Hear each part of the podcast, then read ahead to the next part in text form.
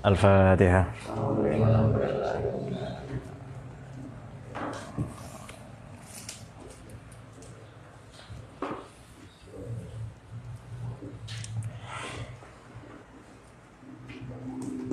Bismillahirrahmanirrahim.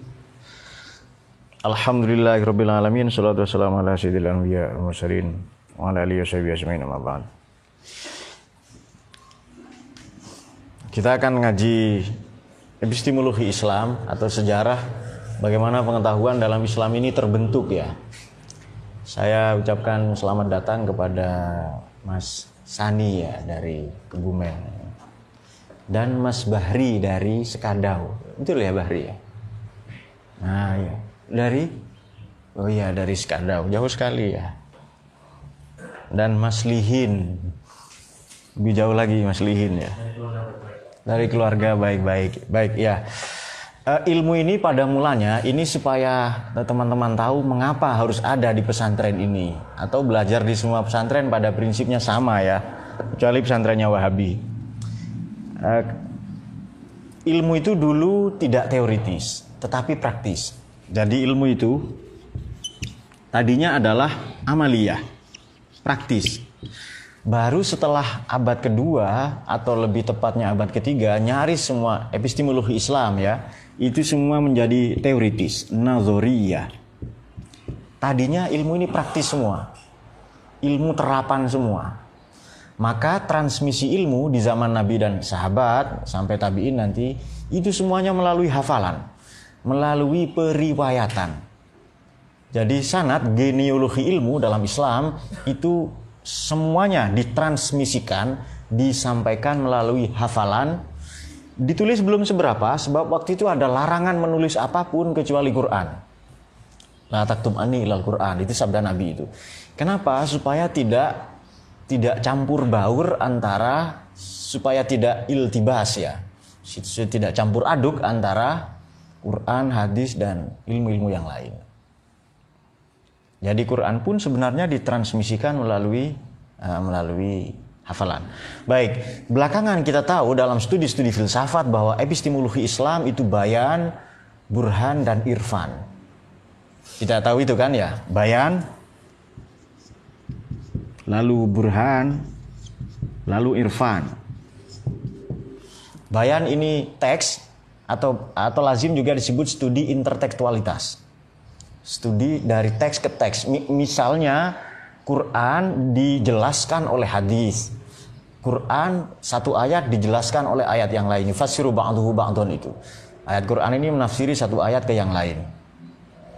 Ini studi mengenai teks. Jadi bayan adalah Terjemahan saya eksplanasi rasional. Tapi kalau saya lihat di kamus itu bayan artinya penjelasan. Ya ikuti kamus enggak apa-apa. Itu bagus ikut kamus itu. Tapi harus kita tingkatkan ya. Kadang juga disebut studi intertekstualitas dari teks ke teks. Antara teks inter ya. Inter itu saling ya. Kayak sexual intercourse itu kan saling kan. Kalau Anda dengan kambing tidak tidak disebut inter. Anda dengan lubang kunci, bolongan pintu tidak disebut itu. Sulit dipahami bahasa ini memang. Kalau burhan, ini metode pembuktian, baik rasional maupun empirik. Nah, kalau irfan kita tahu ini semuanya pakai uh, pakai alif dan nun ya. Jadi menandakan ini sangat penting, sangat sakral ya, sangat istimewa. Sama dengan Qur'an dapat tambahan Qur'an, dapat tambahan alif Qur'an ya. Irfan ini pengetahuan tentang Tuhan. Baik. Uh, sejarah aksara-aksara di dalam Islam ini sekurang-kurangnya dimulai dengan aksara ini kan sudah lama kan. Sejarah manusia ini kan sejarah tentang teks. Sejarah manusia sejarah tentang tulisan. Oleh karena itu Tuhan pun memperkenalkan diri kepada kita melalui teks. Kitab suci ya hadis Nabi maupun pandangan-pandangan para ulama. Jadi sejarah manusia sejarah tentang teks, sejarah tentang tulisan.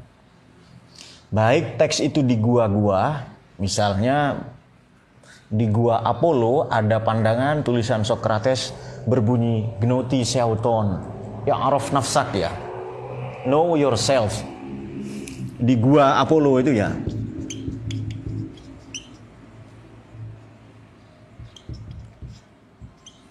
Yang rof nafsaka atau know yourself, kenali dirimu. Ini juga tentang tulisan. Gambar-gambar, arca-arca, artefak-artefak, manuskrip-manuskrip, itu semua tentang teks. Bayangkan Tuhan saja memperkenalkan diri kepada kita melalui teks. Baik, singkat saja, supaya nanti kita bisa fokus di apa dan di mana. Orang yang berpengetahuan lazim disebut alim, ya kan? Alim dengan tulisan seperti ini tetapi Tuhan memperkenalkan diri di Quran sebagai alim, al-alim ya, al-alim. Nah, itu dia. Alim dengan seperti ini pasti pernah didahului, maaf virus ya, oleh jahil. Pasti didahului oleh bodoh. Tapi kalau alim, dia tidak pernah bodoh. Ada tiga alasannya sebenarnya, tapi itu satu saja sudah keren kalau Anda tahu. Kenapa tidak pernah bodoh? Karena dia al-awwal dan al-akhir. Dia alfa dan gamma. Al awal alfa, al akhir gamma. Nah, itu alasannya. Oleh karena al alim ini alfa, al awal, tidak mungkin dia dimulai dengan bodoh. Al awal apa tadi? Mulai sekarang jangan sebut dia yang tidak ada la lahu. Itu kuno, sudah kuno itu. Ganti alfa, the alfa. Nah, itu dia. Kemudian al-akhir gamma. Gamma itu loh. Orang Yunani sebut gamma. Gamma ya. Al-akhir. Pak, kalau saya ngerti bahasa kambing, bahasa burung-burung, bahasa kupu-kupu, keren nggak? Keren, tapi tidak ada gunanya untuk Indonesia itu. Apa gunanya, ya kan? Tapi kalau tahu begini, ada gunanya untuk Indonesia. Pak, saya bisa mendengar suara hati orang-orang yang membenci saya. Tidak ada gunanya untuk Indonesia itu. Kita masyarakat ilmiah. Misalnya begini, Anda belajar bahasa Ibrani. Oh itu bagus untuk tahu misalnya Talmud, Torah, Mazmur ya. Itu bagus itu untuk melacak teks-teks kuno ya. Tapi tahu bahasa binatang misalnya. Keren nggak itu? Iya keren itu. Tapi tidak ada gunanya menurut saya untuk Indonesia itu. Ini pendapat saya. Orang macam Yogi dapat mukjizat bisa bicara misalnya ya dengan semut. Tiap hari mainan semut ya. Mana kelaminnya ini ya, mana ya begitu terus dia. Lalu hidupnya tidak produktif. Baik kita teruskan.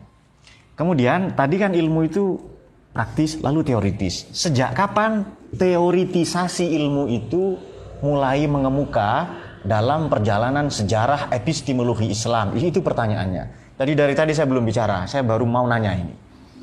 Sejak kapan teoritisasi ilmu mengalami ya atau mengemuka dalam sejarah perkembangan epistemologi Islam?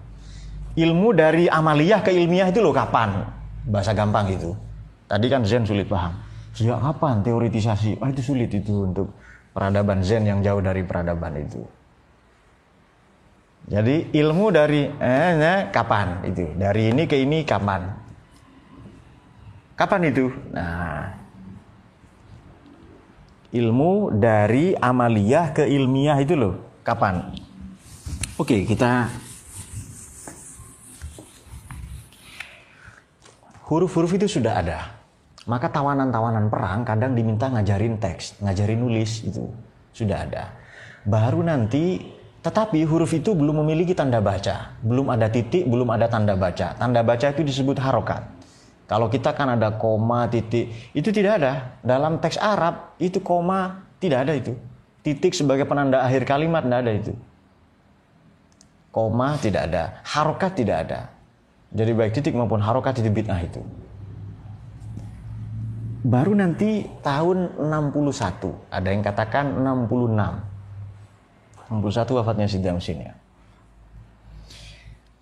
Ada orang dua orang ya.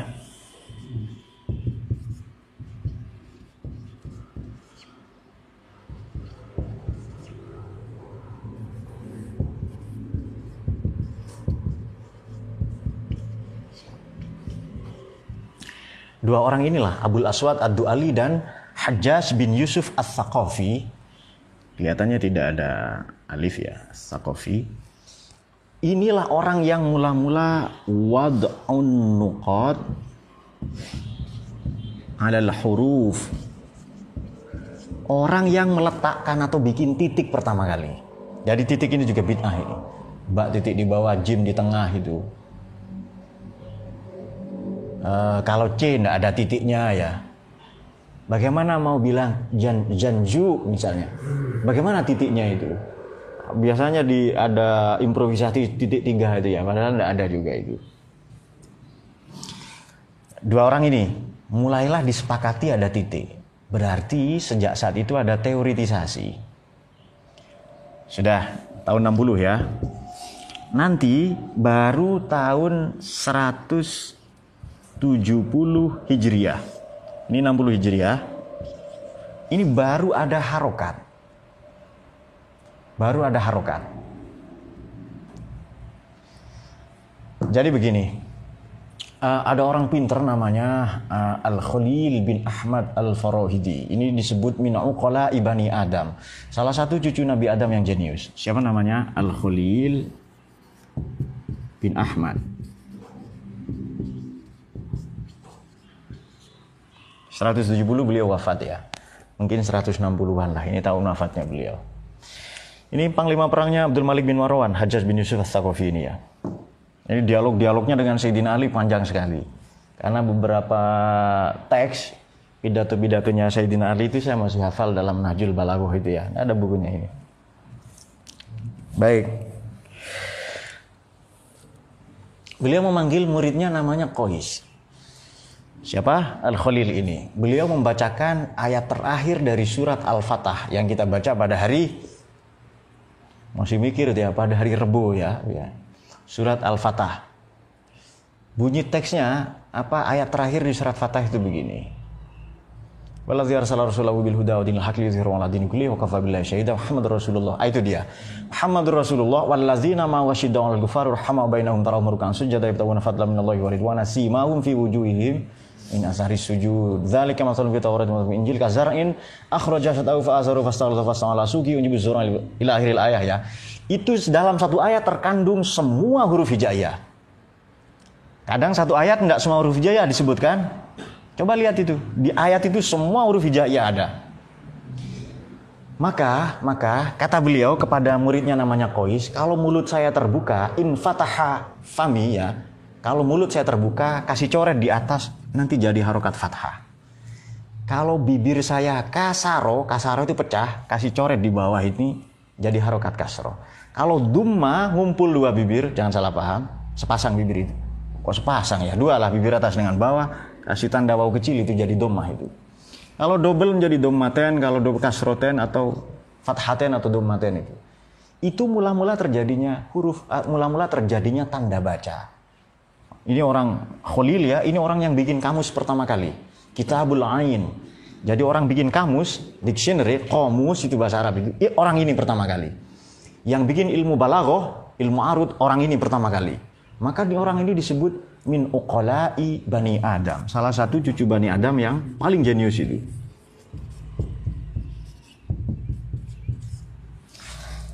Jenius kan ini kan? Sayyidina Ali babul ilm, betul ya? Kalau ditanya nun mati atau ketemu nun mati atau tanwin ketemu huruf hijaiyah hukumnya ada berapa bacaan? Tidak tahu Sayyidina Ali. Kenapa? Ilmu tajwid belum ada. Belum menjadi teori. Prakteknya ada tapi teori belum itu. Ini ditanya misalnya nun mati atau tanwin. Seperti siapa? Lagu pacaran yang sudah tobat misalnya. Ini juga Jayadi ya. Dan Amru misalnya. Ya uh sudah tobat. Oh, ya ya Mbak barusan saya juga bilang tobat itu tak takut kumat lagi maksud saya itu kan nun mati atau tanwin ketemu ba dibaca iklat Masa Margono ketemu jadi tidak langsung ijab ya kan? Kelihatannya pasangan yang serasi. Min ukola ibani Adam, salah satu cucu Nabi Adam yang jenius. Jadi uh, orang ini yang bikin kamus pertama kali. Apa judul kamusnya tadi? Kita Ain. Nah, untung ada rekamannya kan. Kalau tidak ada rekamannya bahaya kalian ini. Karena ingatannya buruk ya. Kita Ain. Jadi beliau nulis ain, ghin, fa, kof sampai iya itu wafat itu. Jadi belum ada huruf dari alif sampai zo. Tok zo kan setelah zo kan ain kan ya. Zain masih mikir itu atau mungkin tidak mikir itu. Nah, lama sekali ya. Ah, orang ini baru nanti ada tajwid, tajwidul qiraah. Ini ini mula-mula ada harokat ya. Beliau memanggil muridnya namanya Kois, membaca ayat terakhir dari surat Fatah juz 26 itu. Kemudian beliau berkata kalau mulut saya terbuka di atas coret ya menjadi harokat. Karena terbuka bahasa Arabnya apa? Fataha ya, Fataha. Pecah kasaro jadi kasro ini loh. Fataha, kasaro dan dumma. Dumma itu ngumpul artinya. Uh, itu kan dumma itu. Apa itu apa itu? Ah, ya, pokoknya seperti itulah itu. Berarti harokat juga bid'ah itu. Kalau kalian baca teks ada harokatnya, bid'ah itu. Nah, maka di pesantren kita berlatih yang tidak ada harokatnya, ya kan? Kalau tidak ada titiknya berbahaya itu. Ah, bisa dibaca kubul semua oleh kalian kan ya atau dubur semua ya tapi itu satu akar kata dengan dabbaro kan ya yudabbiru fal mudabbiro di amro. Ada malaikat yang ngatur itu semua. Ada tadbir tata kelola ya. Ada tadabbur ya. Merenung ke belakang. Bukan di belakangnya dubur bukan. Baik sudah ini ya. Ini singkat. Singkat saja. Sebenarnya saya belum bicara ini dari tadi ini ya. Saya belum bicara ke inti yang mau saya bicarakan. Baru kelak ada tahun eh, 224 Hijriah ya. Ada orang namanya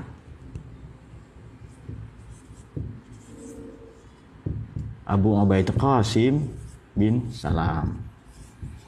Orang inilah yang mula-mula bikin tajwid. Abu Ubaid Qasim bin Salam. Ada katakan Abu Ubaidah ya. Ini yang mula-mula bikin tajwidul qiraah. Beliau wafat tahun 224.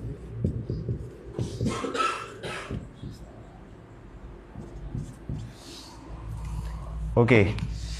Bagaimana itu? Uh, ahkamu tanwinin wa nunin taskunu khamsatun. Nah, itu mula-mula baru lima saja, belum ada mat, belum ada yang lain-lain itu. Baru ada fadhir lada wadhim bi gunnatin wadhim bila gunnatin filami waro wa gulana inda bagil jumlah tuh satu asrin. Bagaimana itu? Wa khfiyana inda bagil jumlah tuh satu asrin.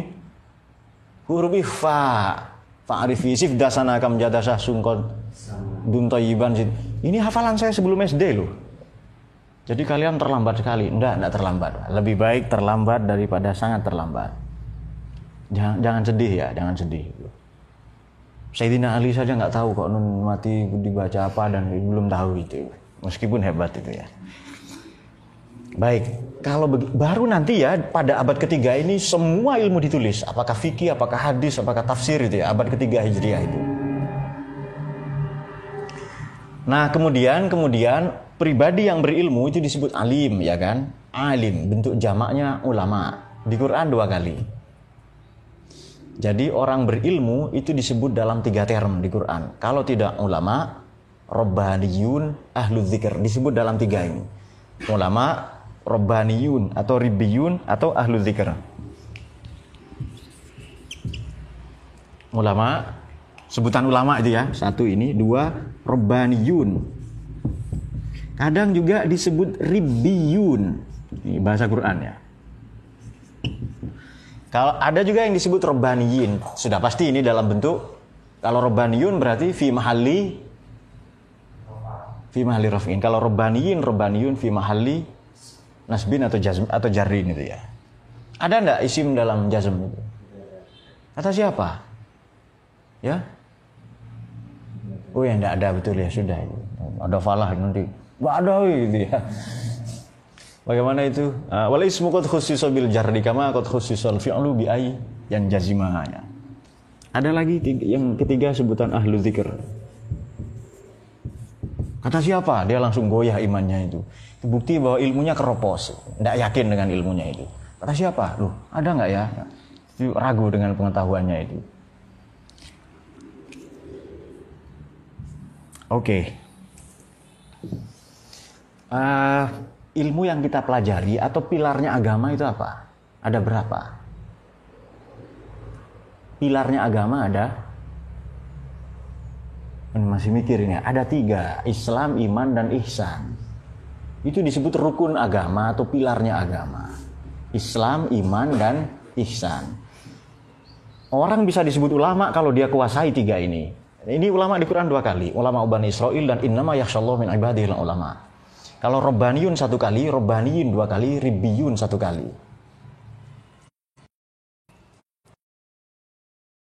Kalau roba saja di Quran 1069 kali.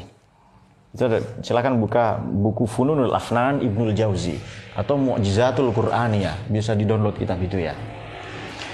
Robaniyin satu kali di Ali Imran 79, Ribbiyun satu kali Ali Imran 147, Robbaniyun dalam bentuk uh, rofa tadi dua kali Maidah 44 dan Maidah 63. Jadi Robbaniyun satu kali, uh, dua kali, Ribiyun satu kali, Robbaniyin satu kali. Disebut ulama kalau yahsyallah, dia punya spiritualitas. Disebut Robbaniyin apabila ada di ayat berapa tadi Zen? Robbaniyin Zen. Barusan ya. Belum seminggu ini. Ali Imran 79. Disebut Robbaniin bima kuntum tu'allimunal kitab wa bima kuntum tadrusun. Dia membaca Quran, membaca kitab suci dan setelah itu mengajar. Jangan langsung ngajar, ngajar dulu baru baca Qurannya itu. Nanti baca Qurannya di pondok, Pak. Yang penting saya ngajar dulu di Raas ini katanya. Misalnya. Divan sudah sholat ya? Sudah ya? Dia ikut ikut subuh waktu Indonesia Timur. Subuhnya sudah dua jam yang lalu ya. Di Papua kan sudah beda waktu dua jam kan dengan kita kan? Nah, kita WIB jadi kalau di sini jam setengah lima di sana setengah tiga itu sudah subuh itu. Baik eh, disebut disebut robaniyin pendidik karena dia membaca kitab suci lalu mengajar. Disebut ahlu zikr karena dia konsultan ya. Baik tadi dikatakan pilarnya agama tiga nomor satu Islam. Bagaimana mengetahui ilmu-ilmu Islam? Disiplin ilmu Islam sebagai agama berarti? Jadi begini kalau saya sebut Islam ya kalau saya sebut Islam tanpa bighairi infirad bighairi infirat ya tanpa infirat tidak dipisah-pisah dengan iman dengan ihsan tidak infirat. Infirat apa tadi? Ya dipisah-pisah ya infirat. Tanpa infirat kalau saya sebut Islam saja otomatis ada iman dan ihsannya. Kecuali saya sebut infirat. Apa infirat ini? Terpisah-pisah ya tidak apa-apa infirat. Ada kiroah yang baca begitu kan ya? Ada itu. Laqad kana lakum fi Rasulillahi iswatun hasanah. Ada yang baca iswatun hasanah ya. Liman kana yarjullaha wal yaumal akhira, bukan yaumal akhira ada kiroah begitu ya. Yaumal akhira wa zakarallaha katsira. Nah, katsira infirat itu berarti itu. Ada yang kiroah versi dia itu, cuma dia tidak tahu saja itu. Oke, untuk menguasai ilmu-ilmu Islam, ilmu apa yang kita pelajari? Ilmu fikih. Apa tujuan belajar fikih? Li islahiz zawahir, memperbaiki aspek lahiriah kita, hubungan kita dengan Tuhan.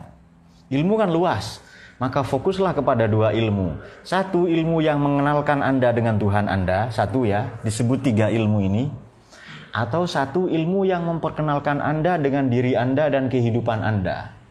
Berarti ilmu di luar ini. Maka di Ihya itu ilmu pertanian wajib bagi petani. Itu di Ihya juz 1. Ini dia, halaman 4. Mungkin dicetakan lain halaman 3. Bab 1 itu, bab tentang ilmu. Imam Al-Ghazali mengatakan al-ilmu ilman, ilmu itu dua, mahmudun wa mazmum, terpuji tercela. Fal mahmudu nau'an, yang terpuji dua, fardu ainin, fardu kifayah. Ada yang wajib secara personal, ada yang wajib secara kolektif. Personal itu masing-masing ya, semuanya wajib itu. Fardu kifayah nau'an, yang wajib secara kolektif itu satu.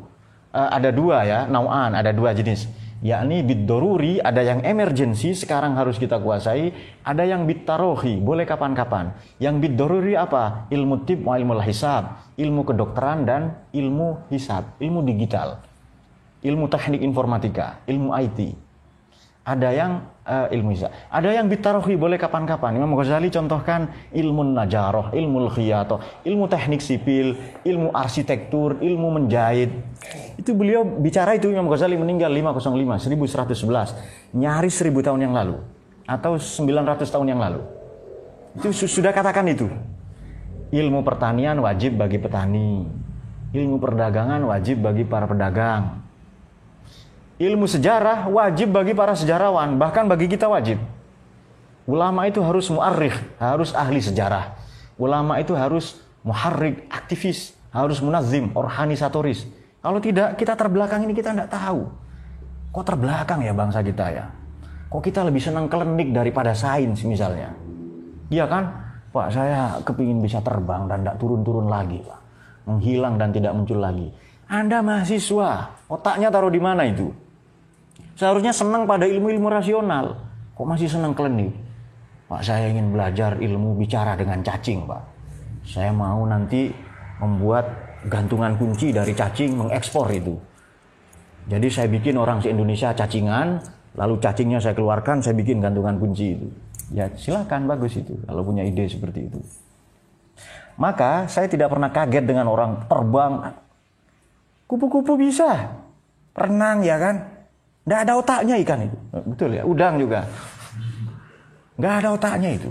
Ya, ya ada, oh, ada tapi fungsi-fungsi mekanismenya tidak ada itu. Dia bisa berenang dan nggak usah kaget itu dengan itu. Nah itu dia. Baik. Jadi Islam ini kita wajib belajar fikih. Tujuannya li islahiz zawahir, memperbaiki aspek lahiriah kita. Sudah. Kalau iman ilmunya ilmu apa? Ilmu ilmu tauhid ya, ilmu tauhid atau nanti banyak loh ya. Kalau saya sebut fikih ini tidak hanya fikih-fikih itu saja tidak. Kalau kita belajar fikih, memang aspeknya apa, ranahnya apa? Fikih ini kan jurisprudensi Islam, ranahnya apa? Wa yastahabbu wa yambaghi wa wa yahrumu wa yajibu halal haram makruh. Tapi jangan berhenti di fikih, kita belajar mengapa bisa halal haram. Itu disebut usul fikih logika fikihnya. Di pesantren ini semua ilmu disebut ilmu alat. Alatnya untuk baca nahu sorof ya. Alat untuk mengetahui, untuk berpikir itu logika. Alat untuk berbicara, berbahas, berkata-kata itu bahasa atau linguistik. Semuanya ilmu alat. Jangan dikira ilmu alat itu cuma celurit misalnya. Arit dan palu misalnya. Arit ini alat ngarit pak untuk bertani. Kalau palu alat untuk apa uh, uh, kuli bangunan misalnya itu. Lalu dua-duanya disebut PKI ya, Palu dan Arit itu. Uh, apa buku-buku yang direkomendasikan untuk belajar fikih itu? Tentu berjenjang ya dari fatah-fatah itu loh dari Fathul Qorib yang tipis-tipis sampai ada kitab-kitab yang segede bantal itu banyak sekali ada Dialul Lami ya dan macam-macam itu karena buku buku kalian kan dijadikan bantal kan ya ada yang tipis tapi dijadikan bantal itu juga belajar kawaidul fiqhiyah, teori-teorinya. Jadi tidak melulu halal haram, tapi kenapa ia menjadi haram? Kemudian kalau iman ini ilmunya adalah disiplin ilmunya adalah ilmu ilmu akidah atau ilmu tauhid. Bahkan pada level tertentu kita juga sudah belajar ilmu perbandingan agama dan mazhab, muqaranatul adyan wal mazahib. Tapi jangan lupa loh ya, belajar ilmu apa pun Anda harus belajar sejarahnya. Kalau tidak belajar sejarahnya tidak bisa itu. Beberapa saya lihat kalian buruk pemahamannya tentang sejarah ya, karena malas baca. Kalau untuk mengetahui ilmu-ilmu ini, kalau ini sejarahnya banyak sekali ya. Kalau mengetahui firqoh, sekte, di mana kita belajar? Kalau ini ilmunya kitabnya di sini dua yang dipelajari, yang pernah hataman. Di sini juga pernah jadi buku wajib dua bukunya mungkin ada di perpus yang sana ya. Jadi Al-Farqu Bainal Firaq itu Abdul Qahir bin Abdul Qadir Al-Baghdadi. Bukunya ini Al-Farqu Bainal Firaq. Kalau Anda membaca buku saya tahun 2006, Tersesat di Jalan yang Benar, ada sejarah tentang sekte-sekte. Referensinya pasti ini. Menurut buku ini, sekte-sekte itu pecah karena perbedaan tafsir, pemahaman pada teks. Buku yang lain ada yang tahu? Al Al Milal wan Nihal. Milal ini jamaknya milah. Ini karangannya Abdul Karim Asy-Syahristani, itu muridnya Al-Ghazali. Menurut beliau, perbedaan sekte itu dalam Islam karena perbedaan politik. Nah, berarti ini politik, ini teks. Ya. Dari mana kita tahu? Ya dari buku sejarah. Jadi belajar apa pun Anda tidak bisa mengabaikan aspek sejarahnya. Belajar Nahu Sorof, harus tahu sejarahnya. Kalau tidak, kita tidak tahu. Kok terbelakang ya bangsa kita ya? Kita tidak tahu. Ya ini terbelakang karena Allah itu. Saya sudah nanya semut tadi itu. Memang kata semut begitu kok. Fiwa namal seperti Nabi Sulaiman itu loh ya. Sekarang tantangan dunia ini dijawab dengan sains. Kita harus menguasai ilmu-ilmu. Oke, baik. Kemudian ihsan, ilmunya apa ini? Ini kita iman ini tujuan belajar iman apa? Li islahil bawatin. Tadi memperbaiki aspek batiniah ya. Kalau fikih memperbaiki aspek lahiriah. Jadi fikih ini ya fikih li is lahil zawahir maaf. Ini tujuan kita belajar fikih. Kalau iman akidah ini li islahil bawatin memperbaiki aspek-aspek batiniah kita. Baik, belajar uh, tauhid apa logic modality? Modalitas logisnya apa? Ini kalian sudah lama loh ya belajar tauhid. Apa modalitas logisnya? Sampai kiamat belajar tauhid itu cuma tiga. Satu, wajib, lalu mustahil, lalu jais. Sampai kiamat ini belajar. Itu saja itu. Wajibul wujud, necessary of being. Apa kemudian mungkinul wujud atau disebut jais ya. Probability of being gitu. Itu istilah saja yang bikin kalian sulit ya kan? Itu istilah-istilah yang dipakai Ibnu Sina itu. Teori wujud itu loh ya. Kemudian uh, ihsan ihsan ini ilmunya disebut tasawuf atau akhlak. Li islahis saroir kalau batin itu hati kita, kalau saroir wad domair domir itu memperbaiki yang jauh lebih di dalam lagi. Jadi syariat, akidah, akhlak. Gampangnya begitu, syariat, akidah, akhlak. Apa pun itu tiga ilmu ini yang yang ini li islahid dhamair ya dan saroir was saroir sir ya. Yang lebih dalam lagi ini tujuannya semata-mata untuk mengenal Allah itu. Jadi semua ilmu ini satu mengenal mengenal Tuhan. Yang kedua, mengenal diri kita sendiri. Makanya orang itu kalau Anda mau tahu ulama itu apa, silakan diuji tiga ilmu ini. Islam, iman, ihsan. Syariat, akidah, tasawuf. Kalau tiga ini dia kuasai, dia layak disebut ulama. Baru ulama loh ya. Belum rebaniyin, belum ahlu zikr itu. Ulama dari kata dari kata ain lam mim. Coba buka kamus Maqayis fil atau Maqayis fil Ibnu Faris ya. Ain lam mim pasti menunjukkan makna yang terang. Alam, gunung, alam juga. Kemudian alamah, alamat itu, itu terang maknanya. Tolong alamat terang tulis ya. Alamat itu sudah terang. Kemudian alim, ilmu. Maaf, orang sumbing bahasa Arabnya ulma. Itu juga terang karena sumbingnya kelihatan. Kalau dipantatkan bisul namanya, bukan sumbing, ya kan? Jadi ain lamim menunjukkan makna yang terang. Apa saja itu? Alamat alamin, alam, gunung juga alam, Panji bendera juga alam itu. Nah, itu dia. Jadi wazoif, wazifah, tugas-tugasnya, mas'uliyah, responsibility, mas'uliyah ini tanggung jawab, syakhsiyah, kepribadian ulama, itu bisa kita uji. Syakhsiyah maknanya personality. Kalau mas'uliyah, tanggung jawab. Mas'uliyah. Apakah ulama ini mas'uliyah diniyah saja? Tidak. Tanggung jawab agama saja tidak. Ada tanggung jawab ilmu, ya kan? Ada mas'uliyah insaniyah, tanggung jawab kemanusiaan.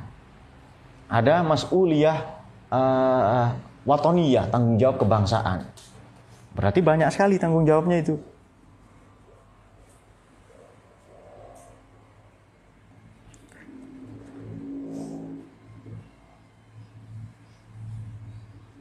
Baik, uh, uh, itu sedikit ya. Jadi teman-teman di pesantren ini kita fokus Islam, iman dan ihsan itu.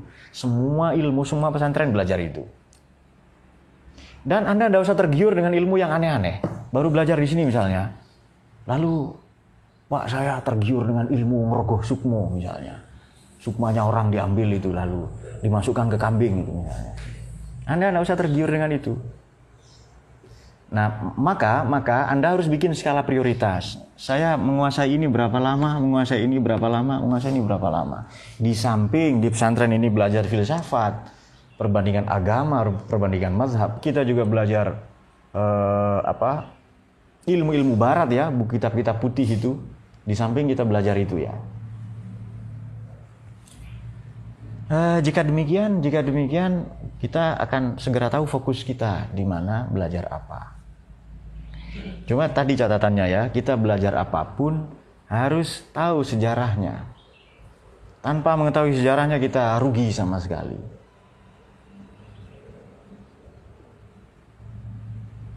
Sejarah ini tata buku di masa lalu untuk kita merancang tata buku di masa yang akan datang.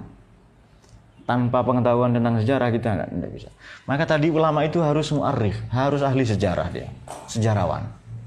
Saya pernah cerita tentang sejarawan kita salah satunya uh, salah satunya yakni Arnold Joseph Toynbee. Ya.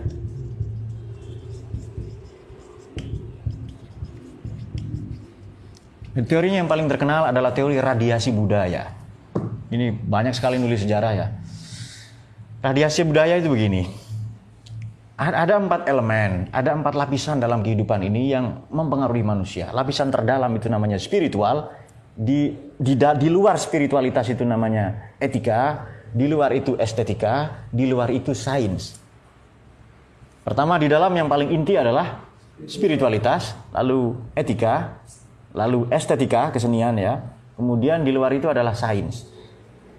Tapi yang paling banyak mempengaruhi dunia justru sains. Kenapa Indonesia sekarang sampai sekarang fine-fine saja? Ada spiritualitas. Meskipun spiritualitasnya sebagian nyeroro kidul ya kan. Ya enggak apa-apa, pokoknya masih spiritual, masih punya agama itu. Nah, tapi yang paling banyak mempengaruhi dunia itu sains. Jadi sekarang ini zaman sains. Bukan bukan berarti kita mendewa-dewakan, mempertuhankan, bukan do ya. Tapi sekarang semuanya itu sains semua itu. Kalau uh, kalau kita menolak itu, ya menolak kemajuan. Selamat datang di kebodohan itu. Saya anti sains, Pak. Saya harus Quran saja. Ya Quran itu juga menginspirasi sains. Saya, saya enggak, Pak. Menurut saya yang wajib ini hanya ilmu klinik, tahayul, dan perdukunan. Inilah yang bisa mengubah dunia. Ya enggak apa-apa kalau Anda punya pandangan seperti itu. Cuma berhenti kuliah itu. Langsung saja bertapa ke gunung-gunung itu kan. Nah, Eh, kita sekarang hidup di zaman itu, teman-teman jangan uh, misalnya karena anak muda ini kan serba ingin tahu, serba ingin tahu, cari yang aneh-aneh itu. Saya ingin langsung tembus pandang, Pak. Kalau perempuan datang kelihatan sempaknya saja. Banyak begitu kan dia. Betul nggak? Allah ya ila sabilil anbiya al mursalin Saya kira demikian. Mari kita kalau ada pertanyaan sedikit ya.